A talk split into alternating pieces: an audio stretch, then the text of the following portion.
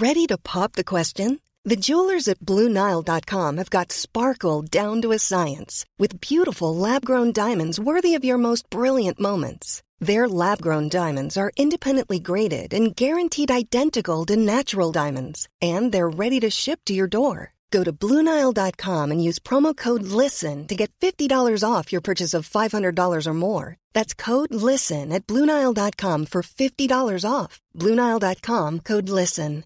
When it comes to your finances, you think you've done it all. You've saved, you've researched, and you've invested all that you can. Now it's time to take those investments to the next level by using the brand behind every great investor, Yahoo Finance. As America's number one finance destination, Yahoo Finance has everything you need, whether you're a seasoned trader or just dipping your toes into the market.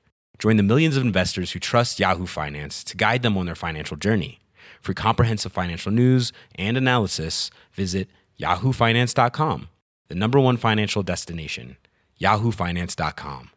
Planning for your next trip? Elevate your travel style with Quince. Quince has all the jet setting essentials you'll want for your next getaway, like European linen, premium luggage options, buttery soft Italian leather bags, and so much more. And it's all priced at 50 to 80% less than similar brands. Plus, Quince only works with factories that use safe and ethical manufacturing practices. Pack your bags with high-quality essentials you'll be wearing for vacations to come with Quince. Go to quince.com slash trip for free shipping and 365-day returns. So, this is just a little warning. Kate, Gary, and myself are going to be talking about our faith stories, our times growing up in the church, when we left the church, hmm. and what our life is like now. We just really want people to know, and we understand hmm. that there is many stories hmm. out there, and we just no, we don't want to hurt anybody or trigger No, anybody. yep. So please just think about that before pressing Yeah. play. And there's we don't talk about a lot of terrible things that happen No, in churches we haven't. general. No.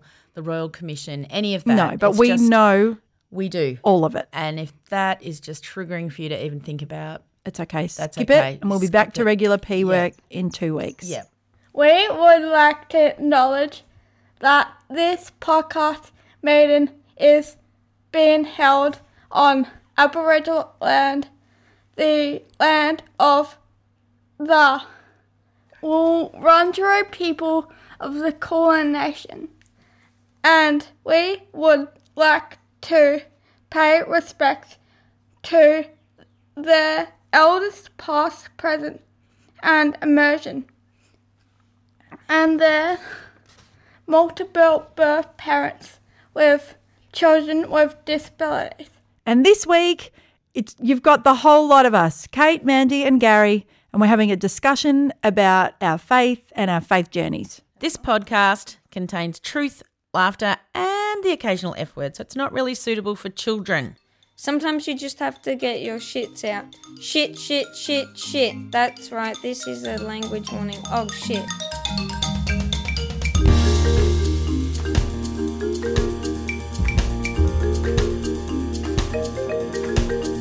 Hi, Kate. Hi, Mandy. Hello, Gary. Hello, ladies. Yay! We've got the whole The peas whole and beans together. gang. I did say it could be our first threesome, but yeah. Well, it's my first, I can tell you that. It's definitely Well, mine. mine too, I must say. we are so thrilled to have Gary with us today. Yeah, we are. We um so our episode today is going to be talking about our faith and um all the things that we've been through as three adults. I think it's going to be deconstructing and reconstructing. Yeah, So yeah. It's going to be um, some heavy things and lots of light things because Yeah.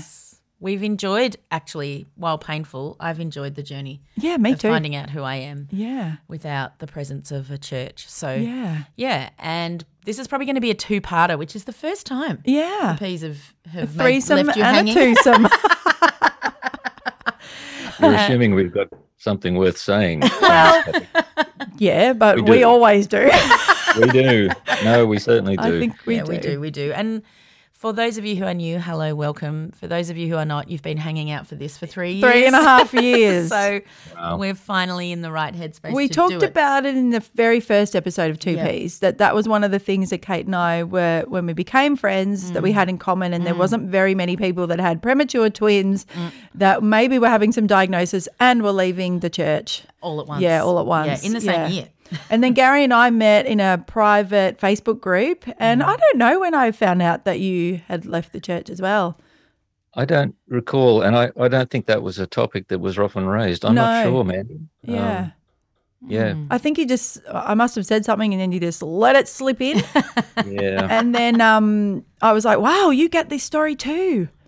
Mm. Yeah. Yeah, yeah. So, and I think our three stories are really different. So hmm. it'll be interesting for people to hear them. That's right. And That's true. yeah, see where they fit. And I was saying to Mandy, yes, this is about religion, but I think people have left like a really big job. You know, Yeah. they've been corporate lawyers or something, and then they decide to do something completely different, and they lose all those friends. Yeah. or people who move countries. Yep. I know even moving schools. Yep. felt really big to me. Like Yeah. I was leaving behind that group of friends because that is what happens when you leave a faith. You That's do right. take some friends, but you lose Yeah. a lot. So I think even if you haven't left a faith, if you've ever felt othered, then you'll probably understand a little bit Yeah. of what we're saying Mm. today. A- And if you've if you've had a part of your identity that's been so so central to who you are for so long, Mm.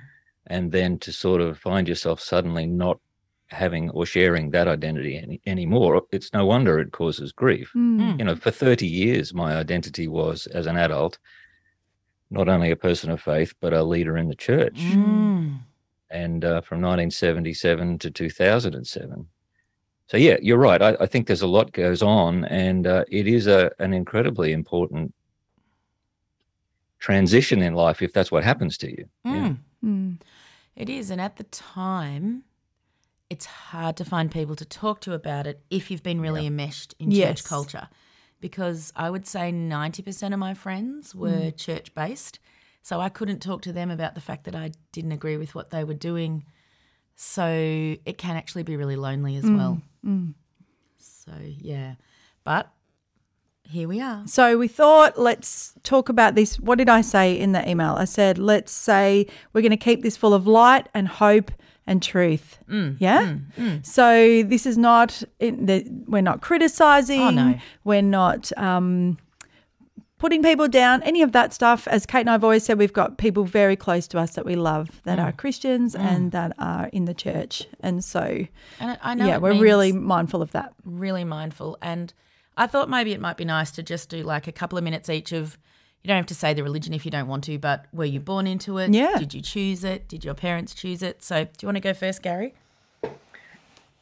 Yeah, when I was about seven, my dear mum said, "Right, it's time we're going to go to church," and um, we started Sunday school. Uh, so I guess it's been a part of my life ever since then. Not every week, but quite quite frequently, up through youth group, Mm. um, up to the age of seventeen, when I had my literally my come to Jesus moment Yes. Um, and made a commitment at that point that this was not only something that I believed in and wanted to be part of, but something that I wanted to commit my life to as a as a full time endeavor and um, become a career and a, and a life path. And that's when I decided to go into or to train for ministry. And then I was in ministry from then. From well, I went to Sydney to theological college. I was in Toowoomba Ah, and this was Churches of Christ, and that was by accident. Like m- most of us join churches either by accident or simply by family heritage. We don't make a Mm, choice yes. usually, or often we don't. Mm-mm. So it was Churches of Christ, and I went through college, graduated in '81, and I was in full time ministry then up until, um, yeah, 2001, Wow. and remained involved and active up until about 2007. So were you like in charge of a church?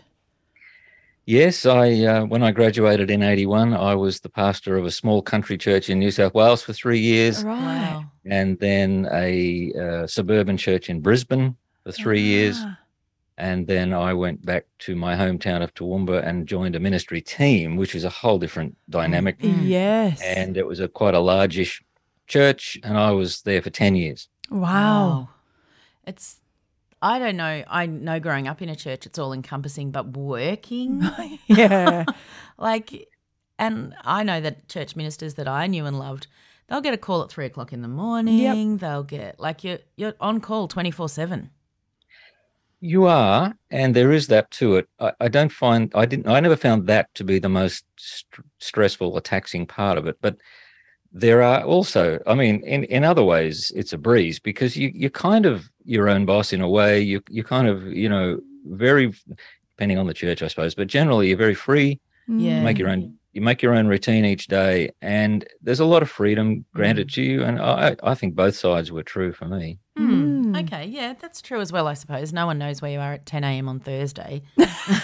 Unless Yeah, and if you're working all day Sunday, you can have a Yeah. day off during the week. Is that how it worked, or what? I had Mondays off. Yeah, okay, to recover. and in those days nobody nobody had nobody carried phones around in their yes, pockets in those so it was a lot easier to check out yeah. i don't know what it's like these days it must be a little more difficult you must Mm. have to turn your device off these days Yeah, Yeah, I have very strong boundaries. yeah, yeah. Yep. Yeah, Really yeah. Okay. And what about you, Mandy? Well, I yes, I was born into the same denomination, Churches of Christ. Um, my ministers on both sides, mum and dad met on a Churches of Christ camp. I mean, yep, that was the way it was. So we went to a small church out here in the outer east, and that was my whole childhood. I loved it. Um, in my teenage years, I got a bit feral. I didn't want to go. Uh, there was no girls my age, so why would you want to go as a teenage girl? Um, but we went every Sunday morning. We went Sunday nights. I went to youth group. Dad was my youth group leader, which I didn't mind, but um, probably as a teenager, you don't want to go to youth Yeah. group with your dad. Yeah. but uh, uh, and now as an adult, I appreciate that what he did.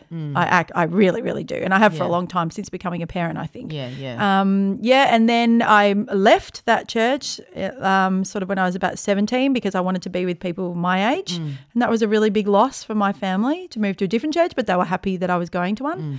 And then I stayed there. Um, and it was sort of like Bible Belt, eastern suburbs, Melbourne. And I stayed there right up until I had the twins. And then I dabbled back for a couple of years.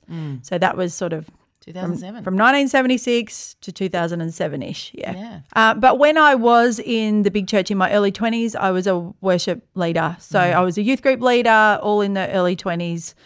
Was at this church every Friday night, meetings, meetings, Mm, meetings, meetings. Um, worship team, backing singer, sung on some CDs.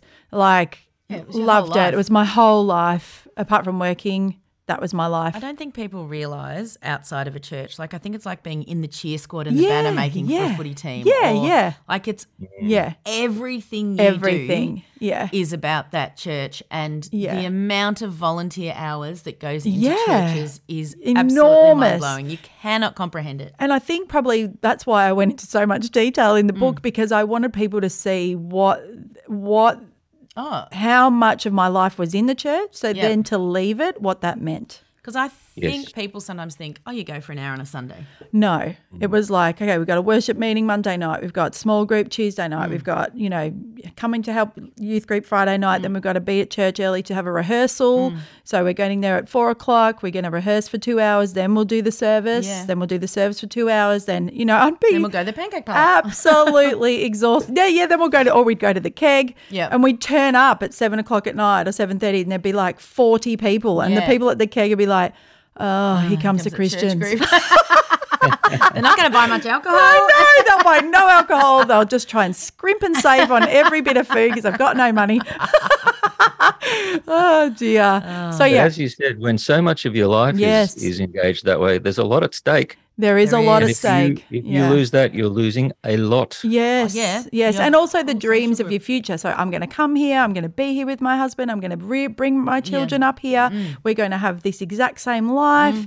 Um, they might go to a Christian school, or you know, all those sorts of things that you think might be, um, and then they're not. Yeah, it's Yeah, yeah, it's a it's like a divorce. Yeah. really, it is. yeah. Um, and so for me, I my dad was Irish Catholic. My mum was just some nominal Protestant. Um, and then mum really got obsessed with. Um, I mean, they're mainstream religions, but they're alternate. So the Yeah. Jehovah's Witness, the Mormons, and the Seventh Day Adventists. Yeah, So I'm not quite sure why she was drawn to those might have been the people that she Well, met, and I think- must have been. those religions. They um, they go out and get people to come in. Yeah. So she could was at home Yeah, with kids, and someone was knocking on her door. got it. and they were happy to she wanted to study the bible she wanted to learn stuff and they are more than happy to spend hours doing that with you Yep.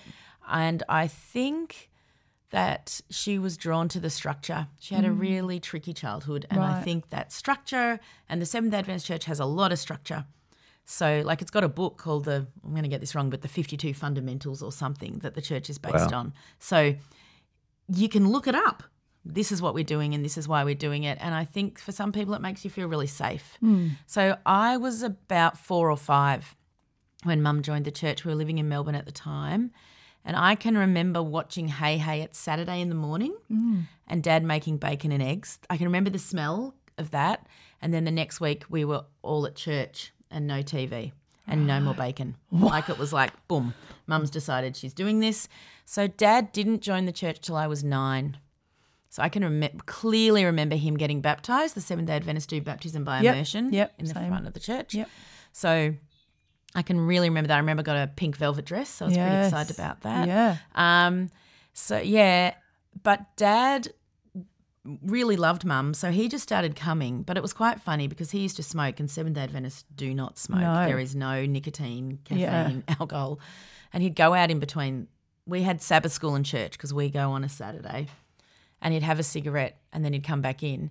And he was actually, they just assumed he was an Adventist and they got him to lead the children's like divisions.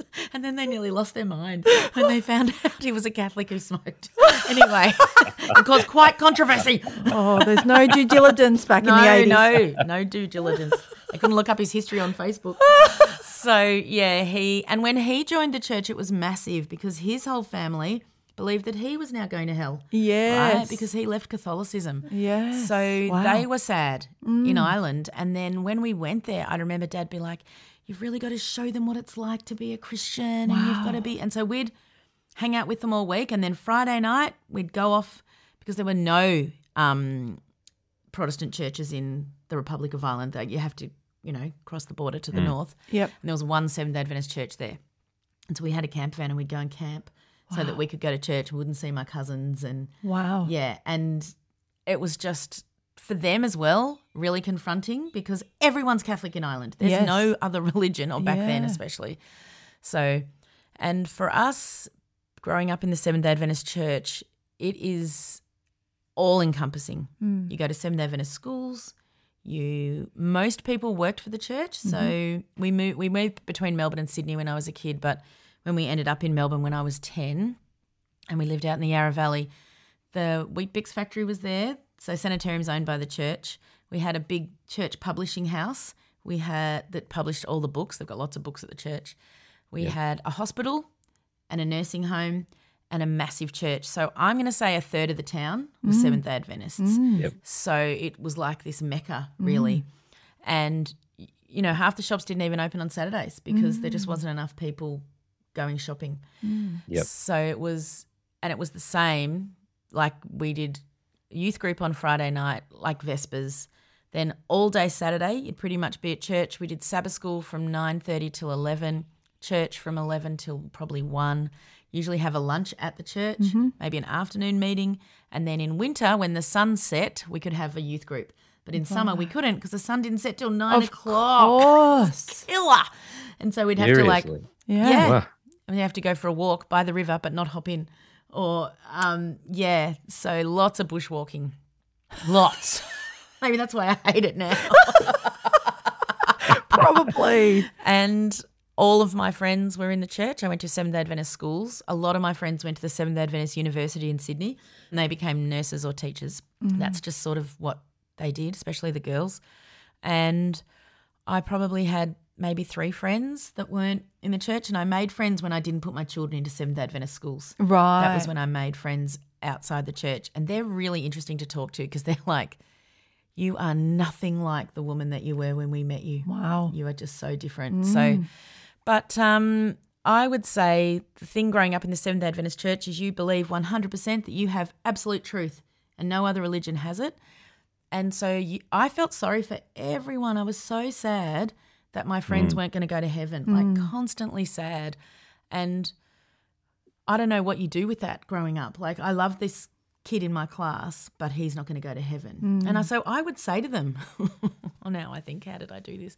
You know, I'm really worried about you. And they'd be like, I'm okay. I don't think this is true. And I'd be mm. like, oh, they're hardening their heart to the Lord. But it was so But it, well, important. that's right.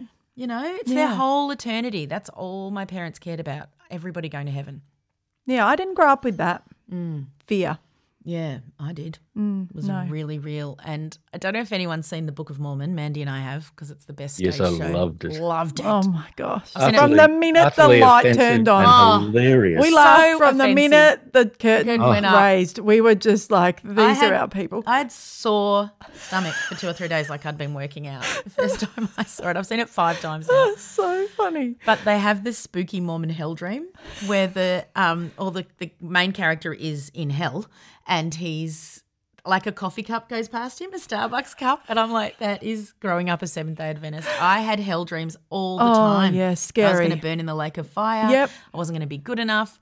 I was probably going to have to be a martyr because uh, the Seventh Day Adventist Church believes, and I'm not putting them down. This is 100% what they believe, and my mum believes this, and I believe that they believe it Yep. that at the end of time, which is coming very soon, there will be a national Sunday law and everyone will be forced to worship on Sunday. And if you don't worship on Sunday, you'll be put to death. So I grew up knowing that I would be a martyr one day. Wow. So yeah, I think a lot of kids growing up with that have hell dreams. yes, scary dreams. Of course they do. So, but you know, as mum would say, this life is a blink of an eye. You're going to get eternity. Okay. When you're 15, you got a crush on a boy. It doesn't seem like a blink of an eye No. you know. But yeah, that's my story. And I left in 2005 when I was about 25 weeks pregnant with the twins, and I never went back. Yeah. So yeah, I'm what 17 years clean. So, I mean, Mandy very uh, candidly said she was feral as a teenager or went feral for a Yeah. while.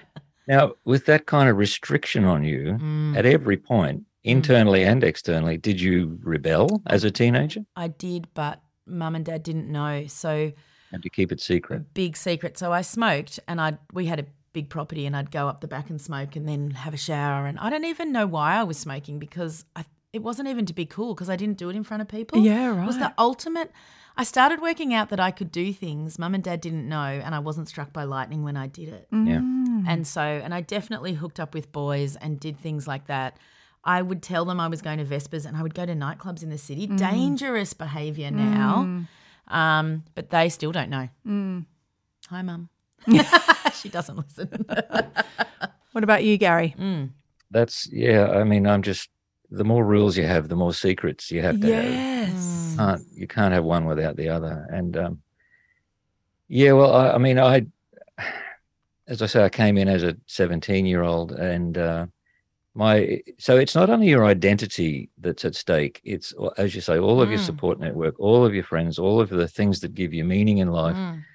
all of the uh, comfort you can receive from light is tied up is tied up with this community or with this tradition or with this belief and you know beliefs are very powerful things especially when you're a teenager Mm. because you're still trying to shape what they are you're still trying to find out who you are and what you're going to be and what you're going to do and um, I, I think for some there is a comfort in that there is a Mm. security in that and we all seek and need security but Yep. honestly um, it's no wonder we end up in, in our adult lives reflecting on um, things we regret or things Mm. we felt we had to do because we didn't want to do them or things we chose like you mentioned the nightclubs i mean um, yeah these things um, you say they're not a criticism in, in a sense we, we have to accept the fact that if Mm. um, if we're being restricted in some way Mm. that's going to affect us as humans because Yep. we're not built that way Yeah. anyway And we don't, don't get know. to experience. I do. I did grieve probably when I was about 45. I really grieved for my youth. Yeah. And I thought, oh, I didn't get a youth. Mm. I was working at the church. You didn't. Volunteering all the time. And I, you know, we weren't allowed to go to the movies. So I missed all the social constructs that were happening at the time. You did. I used to sit on the bus on the way to school, listen to the people behind me talk about what happened on Neighbours, because my parents were the strictest, so we didn't even have a TV. And then I would retell that at school so that no one knew that I didn't have a TV. Yeah. So, I- I mean, you learn how to get around it of so you don't feel like an idiot. Yeah. But um, yeah, you just, you miss huge chunks. I remember because my parents, we were okay with TV Mm. and I could read things and go to movies and stuff like that. But I remember one of my cousins coming over and sleeping over and going, "You're allowed to watch video hits," and I was like, "Yeah, crank it up." I remember thinking, "Oh, okay." Oh yeah. I was just so grateful that the bus driver played the radio. Yeah, so you could keep up with the songs. keep up with the songs. Yeah. So, and I've always loved music. Loved it, loved it, loved it. But I wasn't allowed to go to any concerts. So, Yeah. my best friend Rachel was brought up in a similar way. And I reckon every concert we go to, and her and I probably go to a concert every three or four months, we hug and cry. We can't believe that as 50 year old women, we're allowed to be there. Wow. And I, we always say to each other, if we could tell I ourselves know. we were We going to got get there. to do it. Oh. Yeah. and I don't I know it is that is a criticism. You're right, Gary. I do think that parents truly believe they're doing the right thing. I respect my parents they do. so much. Yes, of course. Of course they do. No but one's they wanting don't to harm give anyone. you choice. no. Because it's not just missing out on things that are fun. When you say missing out on your childhood, there is that part of it. But what you're missing out on is the the essential um, process of rebelling, figuring out where the boundaries are, figuring out who you are, becoming more independent. And Mm. parents, as uh, any any parents with teenage children, Mm. know that it's a process of gradually letting the child become an adult Yes. by testing things out, trying things That's out, doing the wrong thing sometimes Yeah. and trying to nurture, you know, put put scaffolding around or Ah. guardrails so that they Ah. don't kill themselves, yes. but allowing them. And if you're not allowed to experiment and and explore and even ask questions, Nope. you know that that will live. That will stay with you for life. Well, that it's a sort of an interruption in development, isn't it? It is. Yeah. Yeah. And I was saying to my psychologist, I can't handle when I hurt people, even if I don't mean to hurt them. I can't. I feel like physically sick.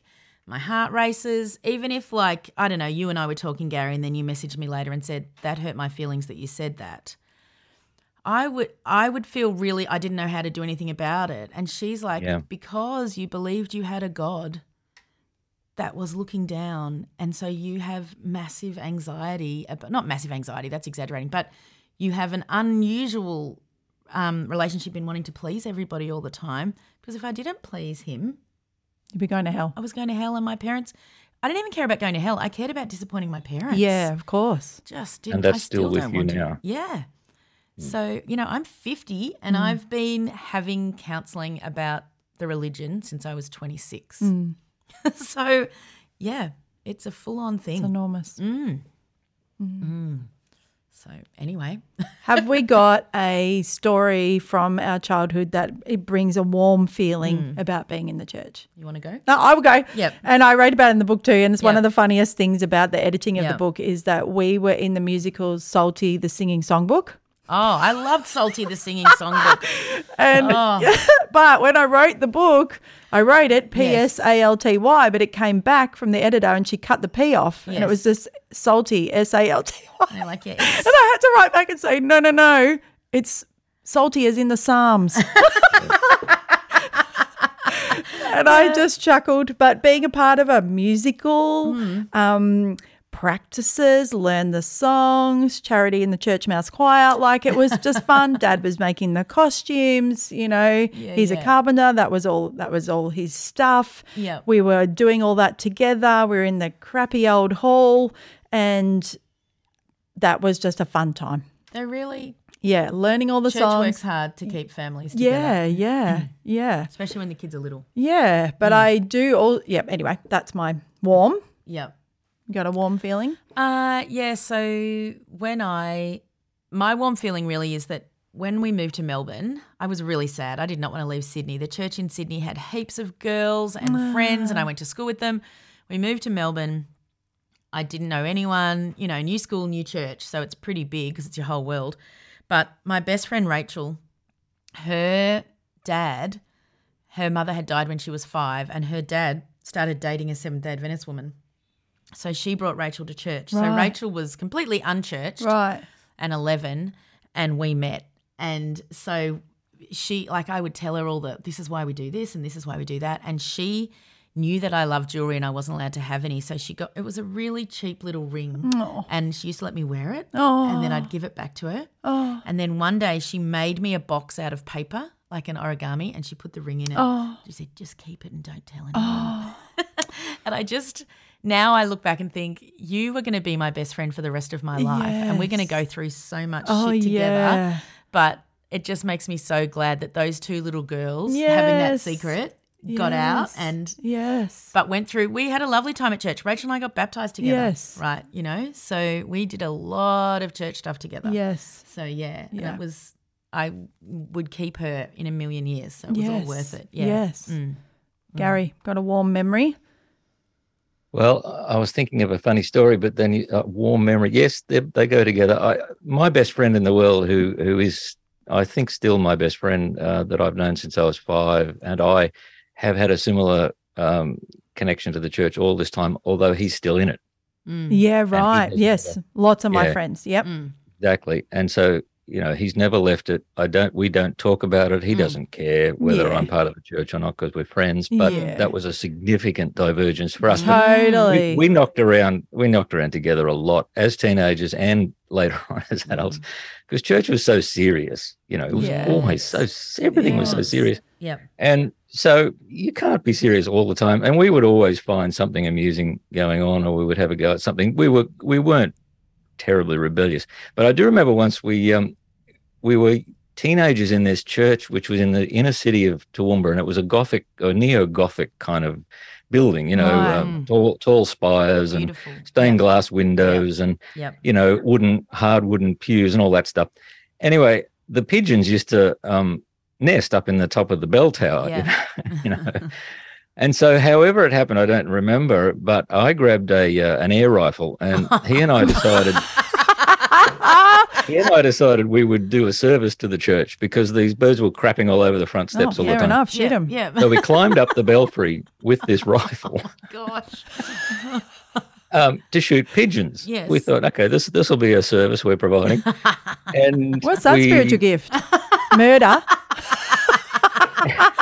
Spiritual gift of having fun I mean, looking back, anyway, so we got to the top of the bell tower, and because we'd made so much noise getting up there, there wasn't a pigeon within a thousand kilometers, you know. And we just sat there and chatted, and then came back down. But when it was discovered that we'd been climbing the bell tower with a rifle to to shoot pigeons, um, we had a stern talking to from Um, uh, his father, who was one of the elders, Of course. and and the elders to say, listen, and the thing they were most this this struck with me as really strange. The thing that they emphasized was that um, bird. This is a bird sanctuary. You don't harm birds. you know. oh, No word about rifles or climbing the belfry. the ah. fact that you could anyway, have that accidentally was it. shot each other I have very very warm memories of Mm. lots of laughs with him over the years at Ross, Yes. and um, he and I were on the same ministry team for ten years, and that's what kept me going because we would Yeah. always find a way to find something funny happening. Well, Yeah. I think there's nothing like Oh. Christian sense of humor, and Yeah. you find comedians that you go, I, I can tell you've got a church background, Yeah. like yeah because you can't joke about sex or drugs or anything Yeah, like yeah, that. So you have got to find the mm. quirky humor. And the amount of Yeah. times you've, well, I would something funny would happen in church. Oh, and you- think I'm going to die of laughter here, and Oh. Mum would I be like, know. "Stop, My stop, and entire you life. Can't stop." I know. You feel the whole Once, pew Oh, the shaking. whole- yeah, Yeah. once I had my feet up on the wooden pew, and we were laughing so hard that I pushed a wooden. No one was sitting in front of us. I pushed the pew over, and it just went slam. And then we're right up the back as teenagers do. Everyone That the whole church around. just turns around. And there's Mandy like. But my story that's similar to the guns is that when I was a teenager, I hated going. Right, Yeah. I hated going. My mum and dad would pick me up from sleepovers. Yes, and it was right. awful because all my friends were sleeping in, and I'd have to get up and quietly get Put dressed and then go out and go to church as if I'd want to be there. Yeah. Anyway, one day I stood out the front with my friend Ryan, and I said, "I wish this place had burned down, and then I wouldn't have to come here." And then the next Thursday, it burnt down. terrible, Mandy. Oh. You don't believe me, but this is a true story, and I can get verification. So Yeah. I I was. do can believe you you. imagine how guilty I felt? oh yes. So mum and dad are mm-hmm. up at like 5 a.m. Everyone's, the church has burned down, the church has burned down. And I'm like, oh. I, I wished for this to happen last Sunday. So anyway, I go to school and I'm just beside myself. yeah. And then we get home and then we have to go. This is this is my sister and I talk about this a lot. We have to go and have a look at the burnt down church. Yes. And so we have all this a little bit of trauma Yeah. from going into our second home Yeah. And seeing the smell, yeah. all I mean, we spent our whole life there. Yeah, So yeah, you can imagine it burning down. Yeah. And I think I'm the one that's done it. Yes. Yeah. You put Terrible. a hex on the church. So I so then my friend's like, You said you wanted the church to burn down. I was like, yeah, I didn't I do didn't it. mean I'm 15. Anyway, th- I think eventually my guilt must have come out and I've Yeah. told mum and dad. And then apparently, then someone else came up to me and said, Don't worry. One of the elders had said, The only way we could ever get new buildings is if the church burnt down. So you're not the only person that said it. Okay. You're like, well, and then it I didn't ended quite up say being, that. It was no, it was I wished it Yep. to happen. So that has been a joke from my friends and me for 30 years. Like, be careful what Mandy says.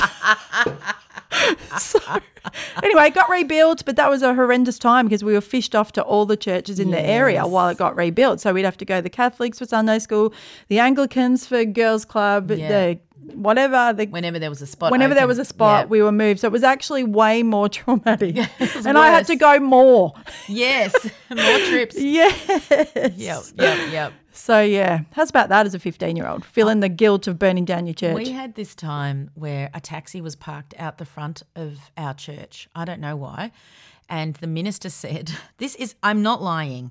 He said, and does anyone know where the devil is? And then the taxi spoke on his little thing, which came over the church intercom, and he said, I'm out the front of Nunawading Seventh Day Adventist Church in Central Road in Nunawading. and people like, and someone ran out there like, it's a taxi. and then we laughed. I think all the children shit themselves. There. They're like, this is it. He's here. He's coming. oh my goodness. Mm. Oh, Oh, Gary, you're speechless. No, you're just triggering a lot of memories. I you know. know. Did you and burn some of down them a are church? really good and some of them aren't so good but uh, you know the, the, I so sorry no i'm just listening and and remembering He's a lot of things. processor, He is. whereas we're just an expressor. babblers. there was i mean in in terms of making jokes about sex and whatever i mean I, I think the difference for me in comedians is whether or not they're actually trying to be hurtful or whether they're just Yes. pointing out something that's patently absurd Yes, and I it is agree. laughable whether it's yes, sex or anything else Totally, Yes. totally. Yeah. And um, like so, so this mate of mine who I was telling you about, Ross, he was at the football with the youth with the blokes from the youth group, and they knew that half time was coming, and they had to quickly get to the toilets before the crowd. So he and Mm. he shot through, went to the male toilets, went into the cubicle, and one of the guys followed him in as a joke. Yep. You know, one of the youth group Yeah, yeah. guys followed him in and shut the door. And then this huge crowd arrived Oh, of people who leave. came into the toilets. And they were stuck in there in this cubicle and they couldn't figure out whether they should come out or not. you know, come out. Come But- out in many ways. Yeah. Uh, I mean, the the um, I'll tell you this story. This is way at way later.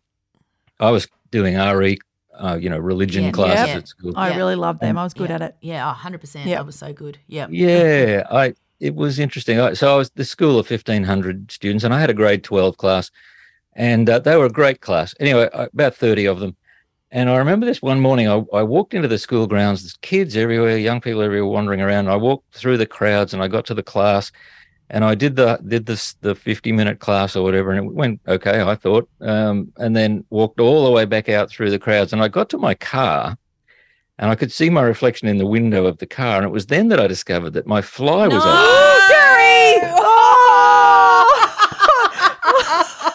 You know, I mean, it hadn't just come down. I hadn't pulled it up at all. It was completely open. Oh, And I could even see my pale blue shirt through, you know, oh, behind my dark I top. can feel the shame. Gary, the RE teacher with his zip undone, that would have I caused know. so and I much thought, I hilarity. can't ever Go go, back, back. to this school again. You oh, know? I And so know.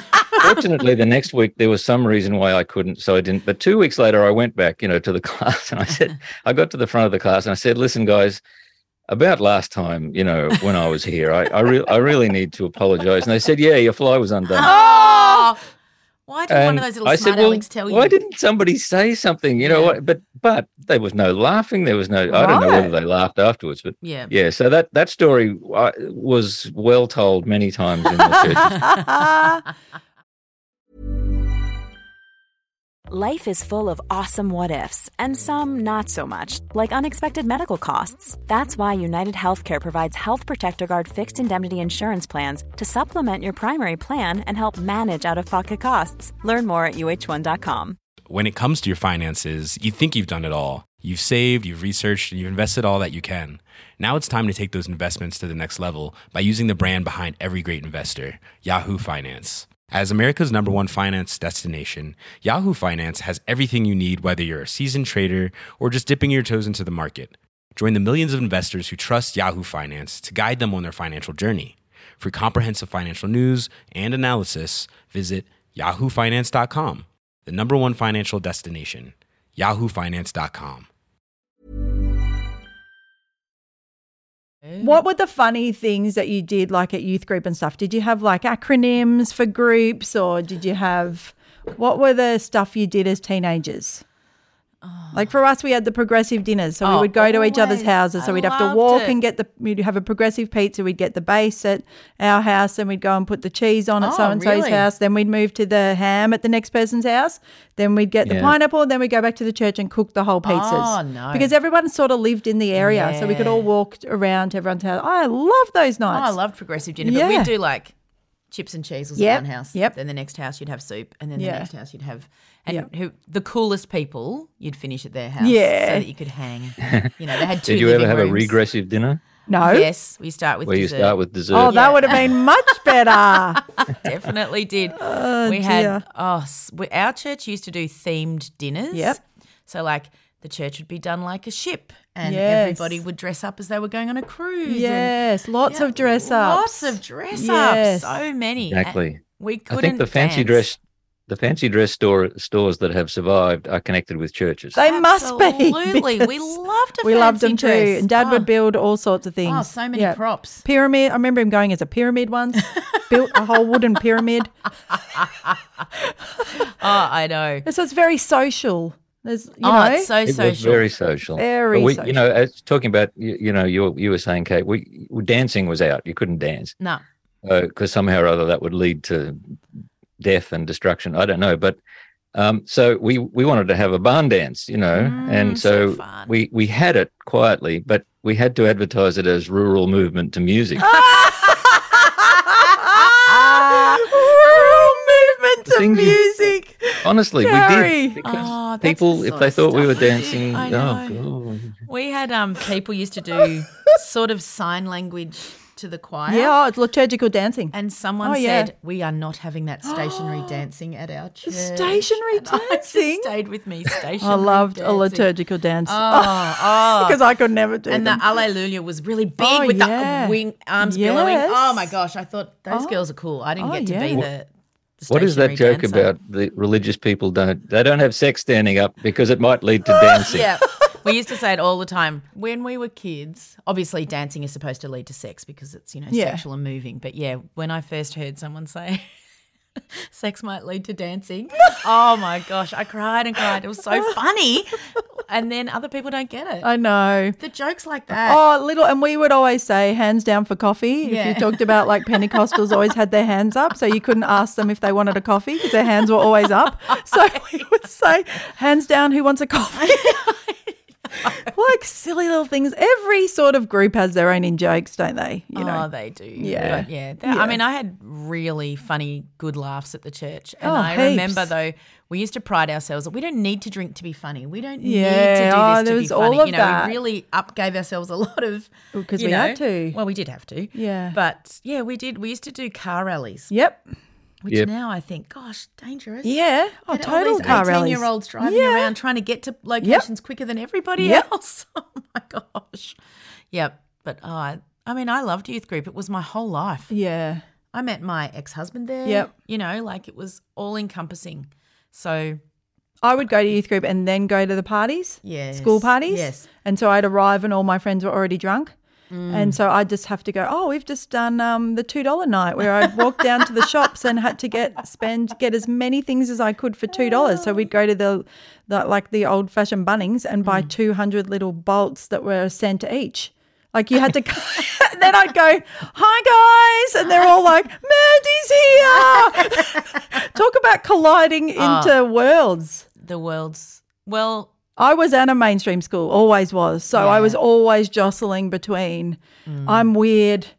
I want to be mm. like you guys. Mm. I love my church world, but I know I'm weird all my whole life. Yeah, yeah, yeah. So we, I was at a Seventh Day Adventist school, but there were a lot of kids there that were just Christians. Yeah. So um, I was so jealous of their freedom. I just Yeah. couldn't believe that they could, you know, swim on Saturday or have friends sleep over on Friday nights or But I think my friends were jealous of my friends. Mm. I had a huge group of extra mm, friends mm, that I'd met on camps, and I had, it, it appeared, I think, that I had, you know, I was going on summer camps and I was all that sort of stuff. And some of my friends would be like, oh, I just watched the tennis all summer and they didn't do anything. yeah, yeah, You know, I was always had access to activities. yeah, yeah. We did, we did summer camps and all of that sort of stuff. But I think I, I don't think my friends were jealous.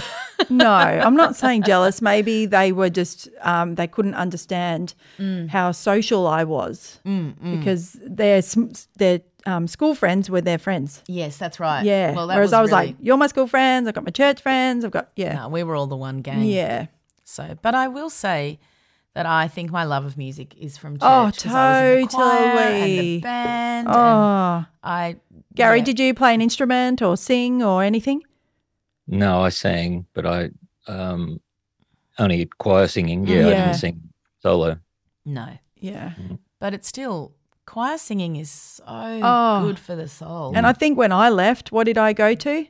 A choir. Choir Yeah. singing. Because I was like, I've got to find something else. And I think there's something to be said for when you've grown up in something that you're mm. searching for whatever dogma might might fit. Mm, mm. You know, and so I was like, okay, I can join a choir. I know they've got structure. There's an international body.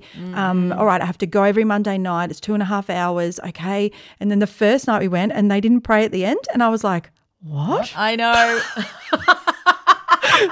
I just left. I know. I was like, oh, but they had like a singing in ceremony and a singing out ceremony. And mm. so there was all those things that I mm. think I had to replace it with. Or mm. I was trying to find how can I replace all these rituals? The uh, loss of the rituals were really big for me. It's really big. I I think that's why people who are completely agnostic or atheist still sing Christmas carols Yeah. because the tradition and the ritual is so comforting. Mm. You know, you don't, Yeah. and for two hours a week or whatever, you don't have to think. And I would cry at that choir for years, and people didn't realize. They just used to go, Oh man, he's going to cry again. And I was like, No, because you don't understand what I lost. Yeah. And um, to come here and sing with you every week, Yeah. none of you know. No, no. I couldn't really say why. Well, you can. Yeah. And yet, it's so tricky because even this is tricky because you can't express some things without hurting people you love. That's love. right. That's so, right. and Yeah. that's where I think I struggle the most because is there freedom then? Like if Yeah, I don't think so. And I'm not talking about hateful speech. I'm just saying, well, I don't mind that. I don't mind if you drink coffee. You mm-hmm. know, like, yeah, I think, yeah, I struggle. I struggle with where is, because when you're growing up in the church, you're always taught we have freedom, we have peace. And then I found all that when I left. Mm. I found complete freedom. For me, not knowing what, what's coming ahead is such peace mm. where I know other people really need the other mm. and won't understand what I'm saying. But the fact that there's no guarantees, so therefore, you know, I'm if there's a heaven or there's not a heaven, well, so be it. But I don't feel like I need to get there. Mm. Mm. So yeah, it's it's just a huge Yeah, mindset. we, we we get defensive about what we believe, don't we? Mm, And mm. even if somebody is not criticizing what we believe, but they don't believe it, Mm. that is taken almost as a threat Mm. against what I believe. You Mm. don't believe that? What are you talking about? Of course, Mm. you know, Mm. And it can seem as if it's an attack when really all you're doing is being honest uh, Mm. about your belief. Mm. That's why I had to come up with the term I'm having a extended faith crisis Yeah. because I couldn't say I, I can't go anymore. No. Um, so I, I I just came up with that line and I felt like it sort of explained something. And I'd have the two reactions: the recoil or the me too. Yeah. And then I'd be Yeah. like, oh, I'm finding some people. Mm. Yeah. Yeah. Mm. So linking into that, what what was your reckoning, Gary? Was it an overnight thing or was it a gradual thing? Like, why did you stop? Oh, well, as with most things, it was gradual, but there were some moments that punctuated it that, that were quite memorable. It, it was a process, I think, of growing out of what I had accepted before and questioning all kinds of things. And it a lot of that did coalesce around Christopher's birth and his first few years. And I can't complain about the treatment we got in the church or anything. It wasn't that we felt shunned Mm-mm. or anything, but I did suddenly feel like I was no longer part of that tribe. You know, Mm. it that I was now ushered into a new and different tribe and Mm. didn't really know how to fit that in. Mm. And there were questions that came up to me about um, who this God is, and you know all those standard questions. Mm. Why did these things happen? Um, Mm-mm. but that didn't lead me to leaving the church. I that led me on a very interesting journey of figuring out uh, who this God is, and um, I, it was a drift. Uh, There were moments where I thought this this is just um, all made up. Mm. Yeah. know, I- yes. People people have said to me a couple of times, well-meaning friends have said, "Now, well, but how do you explain?" You know where we came from, all of the complexities and everything. I said, "Well, I can't explain it, Yeah. but I'll tell you, your explanation doesn't make any sense." Oh. I know, but to Yeah. them it and does. so there was a lot of I, I tend to live in my head a lot so there was a Mm. lot of that internal uh, head stuff going on for me and uh, one day it just dawned on me ah okay it makes sense to me that this is made up I, I can Mm. see how that could happen Mm. and i can see how you know it's difficult for people to get out of it once they're in it and Mm. yeah, that's fine. I um I just don't believe it anymore. One of the one of the key moments for me, I think, was I, I heard an interview with you know Bart Campolo, Yeah. Tony Yeah, Campolo's yeah, yeah, son. Yes. Yep. For those But- of you Talk who don't about know, him. Tony Campolo is, He's got an awesome podcast. is a Yep. big Christian. Yeah. Well, it was when he first sort of it first dawned on him that he couldn't believe this Yeah. stuff anymore. Mm. And he did. He says I, I, he's very clear. He says it's not that I chose not to believe. I just couldn't. Yes. you know and he said i had to go and tell my dear mum and dad um that i just One I of the biggest didn't get it. evangelists in the world. In the world. Yeah. Every Yeah, religion yeah. knows who he is. conservative but Yep. you know who who doesn't love tony campolo for all the fantastic yes, Mm. that's you know, work right. and whatever and bart now i believe if he still is is the humanist Yeah. chaplain Yep. yeah at ucla Yep. And Yep. he's doing exactly the same things he was doing before helping people to find each other helping people come out of addiction helping Mm. people who Yep. are who, who have come out and whose families have rejected them he said i'm Mm. doing exactly the same things i was doing before but there's no there's no um uh, magic element involved it's just us and we are all we have so let's be good to each other and all that kind of thing Yes. so when i heard that and then i heard the how he and his dad had processed that Yes. Mm. Stunning. you know made videos wrote a book Mm. father and son coming to terms with this. Mm. And it, it was funny because do you remember he said um, when he first told them that their first concern was, well, what are you going to do for a job? Yeah. Well, that's right. you must have been the living. same. Yes. And it did. It, it affected his career. But so for me, he was able to put in words exactly what was true for me. I just could no longer believe this anymore. Mm. Not because I didn't want to. I just, I'd love to believe in a loving father who's out there somewhere and who's who I'm going to meet one day. That's Mm. nice. Mm. I, maybe there is. Mm. I'm not saying there isn't. I'm just saying I can understand why people would Mm. believe there was, Mm. Mm. and it doesn't mean there is. And so for me, yeah, it, wa- it was quite an internal process of thinking for me. Mm. Mm. Mm. I remember I just couldn't sing. So. I'd stand in church and my throat would close. Mm. And I just, and that's how I expressed my faith was through Mm, singing. So to not be, so I'd stand there thinking, But what was I, happening, Mandy? Why why couldn't you sing? I couldn't say the words Yeah, but why? because I was so sad about what had happened with the girls. Yeah, and it. I do you think that growing up in a church, you felt like, well, I, I, I believed this fully, and God protected me, and all this, and all of a sudden He didn't. Yes, at the very basic sort of childlike faith. Yeah, and that's what we had. yeah, I was like, how could this happen to them? Mm, mm. Um, but then I would say, well, Yeah, people suffer all happens. around the world, yeah, Mandy. yeah. Like, you know, Yeah. so yeah, but I, I suppose just I looked around and saw everyone that hadn't gone through what I had. Yes. Um, even though, who do I think I am? Everybody's gone through hard things, Yes. but I, in that age of my life and that fatigue with having two little babies, um, it, I just couldn't. I think I've wrangled everyone to get here on time. oh yeah, big time. I'm standing here and I can't participate how I used to. and all of it doesn't make sense. And it doesn't, and I, I don't know what to do with my body yeah, because I just want to cry and I have to get out of here. yeah. Yeah. So you have to listen. And who could you talk to about that at the time? Um, no one. No, you can't. You can't. You're on your own. Because the people that you normally talk to is the church minister or the elder Yeah. or, you know, and basically you're telling them, I don't think I believe this. Yeah. And they, you can't. You can't. You think you could, but you really can't. Yeah. Yeah. Who did you talk to, Gary?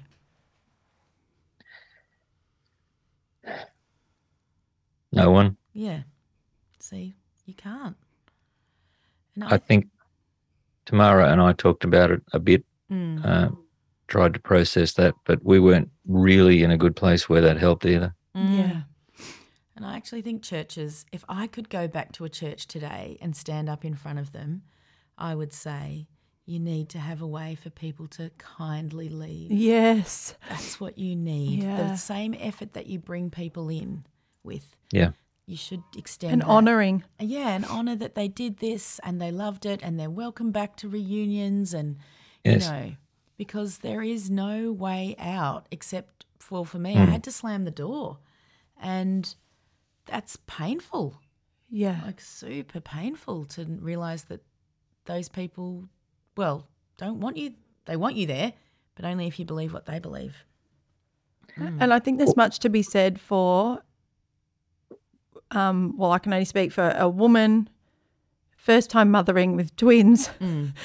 to get there, Oh, To think about trying to breastfeed. Oh, to think oh. about changing nappies, mm. to think about the exhaustion of mm. getting there to then listen to some turkey burger talking about things that you just don't even Yeah. care about anymore. yeah. And I just remember thinking, I can't even hear you. yeah. I, I, I, what is the point in me coming here? I'm so tired. so tired. You could be napping and your husband's home and he could actually have taken the girls for a walk. I, I, I think there's a lot to be said for the women that are busting their asses. Oh, women.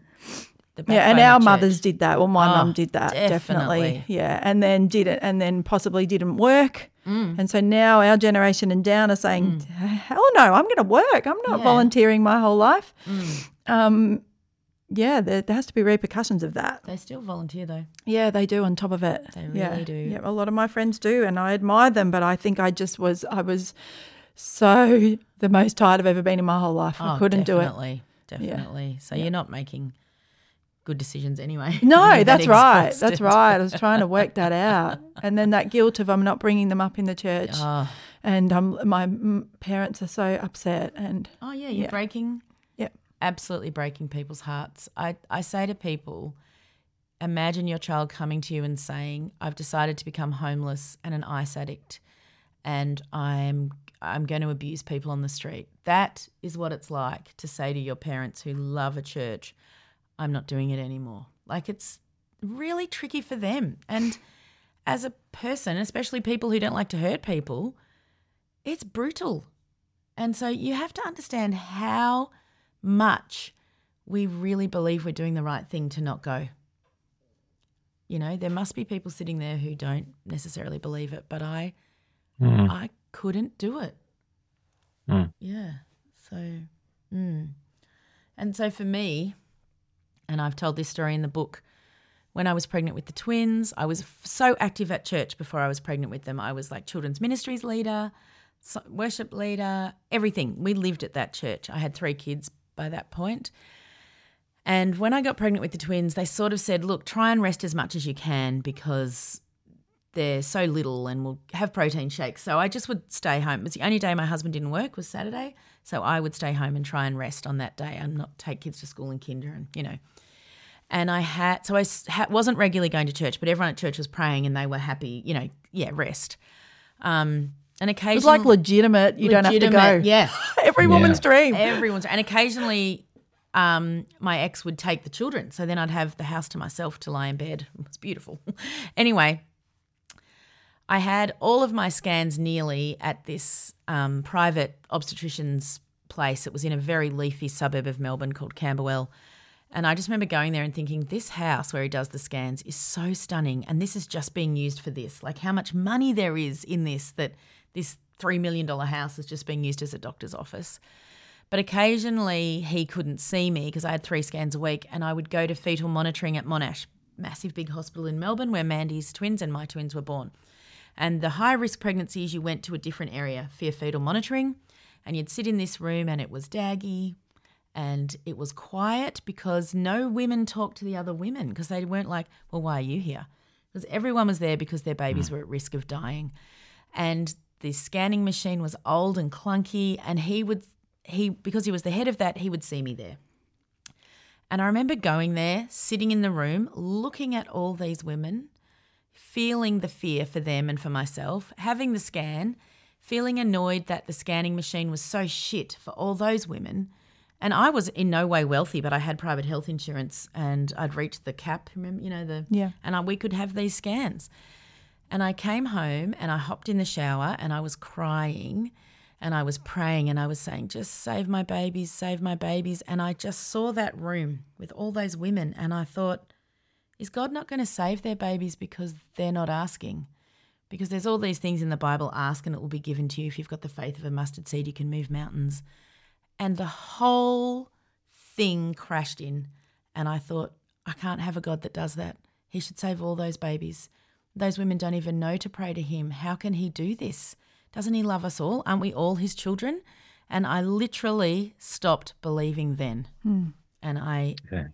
it, I, it was like a wall hit me. And I cried and cried. I, th- my heart was racing, and I thought, I can't go back to church. And it took me a while to tell my ex husband, I reckon months, but I hmm. just couldn't go back. And I never, I, I only went back once when dad was preaching, and I've never been back. It doesn't make sense to me how people, I, I respect it, and my mum loves it, and she'll talk to me about it every week. But I can't, if that's what God is, and He chooses who He helps, I can't have, He can't be in my life. So for you, um, the God that you suddenly couldn't believe in anymore Mm. um, was replaced by another kind of God or no God? No God. So I Okay. Probably am agnostic now. Like I'm not 100% sure what's there. I don't know that there too. something, you know, sometimes.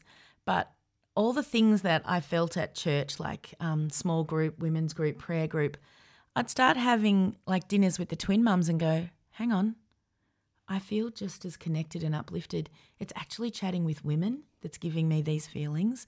Or I'd volunteer for the Multiple Birth Association. Oh, that makes me feel like helping at church. It isn't actually, for me, it wasn't the magic of God. Um, I think for a long time I felt a massive void. Saturdays were the weirdest, Yes. weirdest day. Yes. I just couldn't Sundays. process. And I remember the first time I went to the shops Yeah. and literally thinking something bad's going to happen to me here because Seventh day Adventists don't do anything. They have like a Jewish Sabbath. And then I remember thinking, I'm not going to see anyone I know. Because every time when you're in a church, you go somewhere, you see Off to people- Tiffany's. Yeah, I can do what I want. I can go to Dan Murphy's. Yeah. You know? So I think also because I was so frantic about the pregnancy and then I had tiny babies with all these issues Yeah. and three other kids, I didn't have time. No, I didn't have time either, really. But I Although was I, sad. I was sad on a Sunday, and we'd go to the shops, and I'd think I know all my friends are there Yeah. with all their kids, and they're all having a nice time Yeah. Yep. And we're just this empty shell of a family. That's how I felt. I don't feel like that now, but No. that at the time I thought we're just we're just this. there's nothing special about us. And I felt Because you feel like you're special oh, when you you're do. there. You are special when you're at church. Yeah. And I- my, our family was special. I remember having a moment Hmm. in my old house when I heard this very loud voice in my head say, just be like Jesus in the world.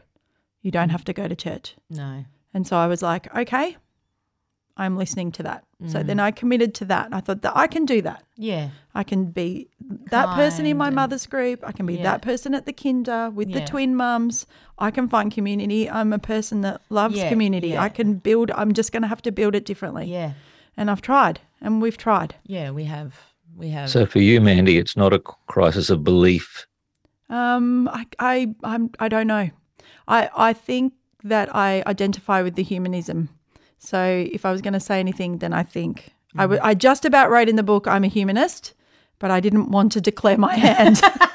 but I love that podcast, Humanize mm. Me, and I mm. think yes, I, mm. I love humans. Yes. Yeah, but I couldn't read the Bible anymore. I couldn't pray anymore. I haven't prayed no. for 17 years. Okay. So yeah, what whatever that means then. Mm. Yeah, I'd, I'd feel like a if someone said I'm going to pray for you, oh, I'd be yeah. like, oh Yeah. wow, Yes. I, I, I I don't know what to say to you. I'd just say, oh thank you. Well, sometimes Or I. or on my lowest day, I'd go, why bother? Well, and I think I really appreciate it's a lovely thing to say. Now I say I'm going to light a candle for you, which is what my Irish cousins which do. is really nice. And then they see the candle and they think of me when I'm having a tough day. But for me, it's I mean triggering's too big a word. I'm not sure what the word is, but I feel like it's a cop out. It's like thinking of you. Oh yeah, you. it's it's just nothing. I'm it like, doesn't mean well, anything. no. You got to be in You- this you've life with me. doing with Yeah. me, sitting with me. Come and sit with me and cry. Don't pray. Mm. Um, and I, I feel like it's an easy way of of getting out of doing or Mm. being present with someone. Just saying, "I pray for you." So I don't really like it. I, I think it's lovely that people do it, but it's not something that I find comforting when someone says to me, "I'll pray for you." And I didn't know there was the word deconstruction. I didn't know that then. And it's sort of really big now, mm, isn't mm, it? Mm, the idea of deconstructing and then reconstructing. Um, I wish I had have had that language. Yeah. Yeah. The flip side of not necessarily being comfortable offering to pray for someone is being asked to pray for Oh someone. yes, yes. And that, that's Gary. where it gets awkward because then how, how much do you explain at that moment? I'm in an extended faith crisis. it always Or works. do you do you just go ahead and do it and pretend because it's not worth it? I did I that know. once. Did you? I was with Christopher doing a, a, a I was presenting at a, an event in an aged folks home, and right at the end of it, the lady who was in, and I said, "Thank you very much. It's been great to be here. You know, let's talk over the cup of tea." She said, "Now, would you pray for us?" Mm. And I did. And Christopher's up the back. Like Christopher had no experience of me as a minister or, or yes, church really is at all so weird. Yes. Yeah. and and Mm. so I did. I prayed what I would have said previously, and Mm. it s- would have sounded the same. Mm. I thought, uh, look, it's not worth trying to. Uh, well, I'm stuck. I'm You- cornered. mm, I mm, can't yeah. say I'm not going to pray for you all. no. You know, I don't. But And your there is no. God. What's the Mm. point of praying? You know, I, Yeah, so, yeah, yeah. It wasn't So I fair to your audience. No. Yeah. yeah. And then when I opened my eyes at the end of the prayer, there's Christopher up the back laughing his head off. what Who the is hell guy? are you doing there? I know. I know. I mean, my I took the girls back to a church uh, when they were sort of mid primary school, and we were just the heathens. You should have heard them. What's that bath? Why are people drinking that drink? Yeah. I don't care about Jesus. Yeah. I want to go home. This is boring. Yeah. These seats are uncomfortable. Who are these people? Like I was just like, oh my gosh, Yeah. we are these people. How could my children not know anything about this? No. It was so weird and funny. And then I just escaped out of there because I was like, I cannot do foyer talk. No, I, no, I can't. I, I'm. I'm not your people. No. I, I I'm trying. I'm, I'm trying to find a place again. Mm. I don't know. I don't know what I'm doing. Um, Yeah. but I, I am not what you can't trust me. No. I think I said to them, you can't trust me because I'm someone that will just leave next week. Yeah, yeah, yeah. Don't. So don't think I'm back and I'm going to be on your worship team. So did you lose friends, Gary? Yes. Mm. Um, not not in an overt way, but mm. people backed off. People mm, won't, you know, won't connect with me anymore. Yeah, and I, I suspect they just don't know what to say Yeah. or what's going on, and they don't want to get into it. I think they probably join the dots. They put two and two together and get six, and they decide, oh, Gary's turned his back on God. Yep. Um, and I know that he you know, if I got into an argument with him, he'd probably win. So I'm not going to get into it. Yeah. yeah. Yeah. I, I'm, but see, there I am joining the dots about them because we haven't had those conversations. yeah, that's and right. sometimes it's qu- quite by a complete delightful surprise that I will discover that somebody's been on the same journey and they weren't keen Mm. on telling me, Oh, you know, until it came out. And then, oh, yeah, I'm the same, you know. So that does happen. yeah, that's yeah. lovely. But I lose friends. Um, yeah, I haven't lost my best friend and I haven't lost those who were important to me at the time. So, no, I can't say I have really. Mm. A lot of those people I probably didn't, well, they weren't friends anyway. They were just part of that mix. Yeah, it's like being at a, a job or a school. You hang A out with footy people. club or yeah. Yeah. Yeah. But we Yeah. we lost. We hemorrhaged friends. I'd say we lost ninety percent of our friends, eighty percent of our Wow. friends. Yeah, like people that were in our wedding, and you know we'd been away with every year on holidays, and basically they weren't mean. Like none of them were mean. And if I saw them in the street, they'd give me a hug and say, "Hi, how you going? Lovely to see you." But the thing that people said to me all the time, and if you're a Christian listening to this, do not say this. We miss you at church. And I just wanted them to say, We miss you. But they didn't miss me. They just missed. And then I was like, You just missed the fact that I'm a worship leader and that we tithed here and we gave offerings and we did all the volunteer work. Do you miss me? Um, and that's me being probably a little bit bitter. But I think if you miss someone, you miss them, you know, and I don't. I mean, they obviously don't miss me. They're not ringing me every week. And that was a long time ago now. And I've rebuilt friends, but it's, and thank God I have Rachel. Um, and I have, you know, a couple of friends from school that I'm still friends with. But someone said to me recently something about, um, they were being hurtful, but they said something about, oh, you, you don't have, you've, something about you don't have old friends. And I said, well, no, because they all left. They won't, they won't be involved with me now. So, you know, when you you think about rebuilding your life at 33, which I know people do when they move overseas or, you know, All sorts of things. and you know, we've all had it with children with disability where you're like, "Oh, this is a new life." But this was actually something I chose. Like I chose this. This is what I wanted for myself. So I think maybe that threatens them as well. Mm. But it's it was very very lonely. Very lonely, but freedom at the same time. I just remember thinking, oh, I don't have to go to meetings. I know meetings. no Oh, I can just watch TV every Oh, there's a single lot I don't miss. That's for sure. Oh. Yeah. Oh, yeah. Yeah. Oh, and I can watch whatever I want. Yeah. I can go Yeah, to well, the movies. can, I yeah. can dance. Yeah. Oh, I found this thing that I wanted to read, go. and it's by Michael Frost. I didn't know Gary knows Michael Frost. Mm. Oh, Frosty. Yeah. Good old Frosty. um, and it said, To those who have lost their faith and regained it. Harold Kushner once wrote about the difference between once born souls, those who retain their childlike simple faith, and twice born souls, those who lose their early belief and regain a richer, deeper faith. The once born people who sail through life without experiencing anything that shatters or complicates their faith, they may have financial reverses, problems with their children, and so forth, but they always feel that a kindly God is controlling things. Twice born souls, on the other hand, are people who lose their faith and then regain it, but their new faith is very different from the one they lost. Instead of seeing a world flooded with sunshine as the once borns always do, they see a world where the sun struggles to come out after a storm, but always manages to reappear. Theirs is a less cheerful, less confident, more realistic outlook. God is no longer the parent who keeps them safe and dry. He is the power that enables them to keep going in a stormy and dangerous world. And like the bone that breaks and heals stronger at the broken place, like the string that is stronger where it broke and was knotted, it is a stronger faith than it was before because it has learned it can survive the loss of faith. What do you think about that? well, I haven't. Yeah, I haven't had that. That's true. The twice born soul. Mm. Absolutely. I became a twice born soul, but then I moved away from faith altogether. Yes, Mm. that's right.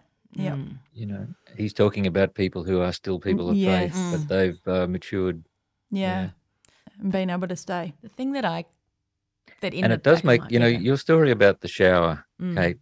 I've just been sitting here pondering that. There's so much there, and I did read it in the book, and I have thought about it a lot. It just strikes me how different things would be if the people who did the theology and come up with the doctrines and come up with the rules and wrote the Bible were actually not only just women but mums, Yes, it would be so um, different. not blokes. You know, because Yeah. Well, that's where just a- you just come to actually and Yeah, think, yeah. I can't actually relate There's to a word you're saying. voice in this. I'd be Yeah. going to church, sitting there listening to a man in his 40s, and I'd think, I don't understand a word Yeah. you're talking about. Get me up there. And you I'll have don't people. understand a word of my What, life. you don't understand a thing that's going on for me. No, yep, no. And I, I think actually the beginning of me leaving my faith, probably before I even knew it, was reading. Um, is it Philip Yancey who wrote "What's So Amazing Yep. About Grace"? Mm-hmm. Is that Yep. him? Yep. And he has this quote in the book that says, There's nothing you can do to make God love you more, and there's nothing you can do to make God love you less. And I had to read it and reread it because my whole life I knew all the things that I had to do to make God love me less. And I remember showing it to someone at church, and they said, You shouldn't read books that aren't printed by the church. Oh, boy. And I was like, It's too late. The seed has been Yeah. planted, and I, I can't escape this anymore. But even now, I think if there's a God and he looks down, maybe there is nothing I can do to make him love me less. My children, I love my children. I can have a fight with them. I can disagree fundamentally with politics. I love them and I'd die for them that minute. So if there's a God, surely that's what they are like. that's what she's like. That's what Yeah, she's like. I know. oh, I think so. I don't think it A can mother. just be. Yeah, but She's a mother of children with disabilities. I think No. so. She really well, she is. She is. Yep, she really, really is. All right, peas and beans and everybody else listening. I know it's been a little bit heavy, but we're going to leave it here today. And then next week there's going to be part two. And I Yes. promise that there will be light at the end of the tunnel. We just didn't want to give you three hours of our Which we could do. we could do this for hours. our Yeah. deconstruction journeys. um, we hope that you have enjoyed so far listening Yeah, to we're going to do our laugh, cry, make a difference at the end of next week's episode. Yeah. So you're not going to have that today. No. Um, but yep, we'll be back. Okay. We will. And we know it's different, Yep. but it actually, I think it explains a lot about who the three of us are. Yeah. So we will see you next Thursday. Bye. Bye.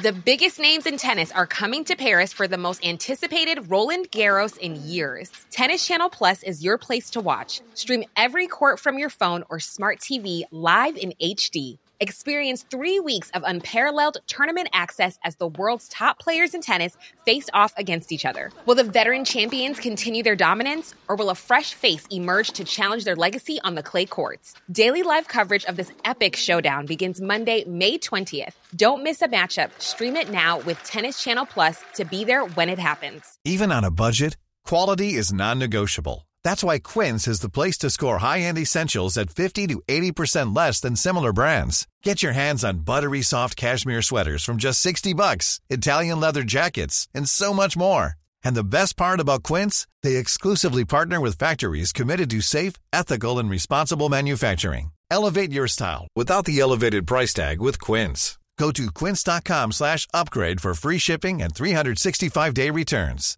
Even when we're on a budget, we still deserve nice things. Quince is a place to scoop up stunning high-end goods for 50 to 80% less than similar brands. They have buttery soft cashmere sweaters starting at $50, luxurious Italian leather bags, and so much more. Plus, Quince only works with factories that use safe, ethical, and responsible manufacturing. Get the high-end goods you'll love without the high price tag with Quince. Go to quince.com slash style for free shipping and 365-day returns.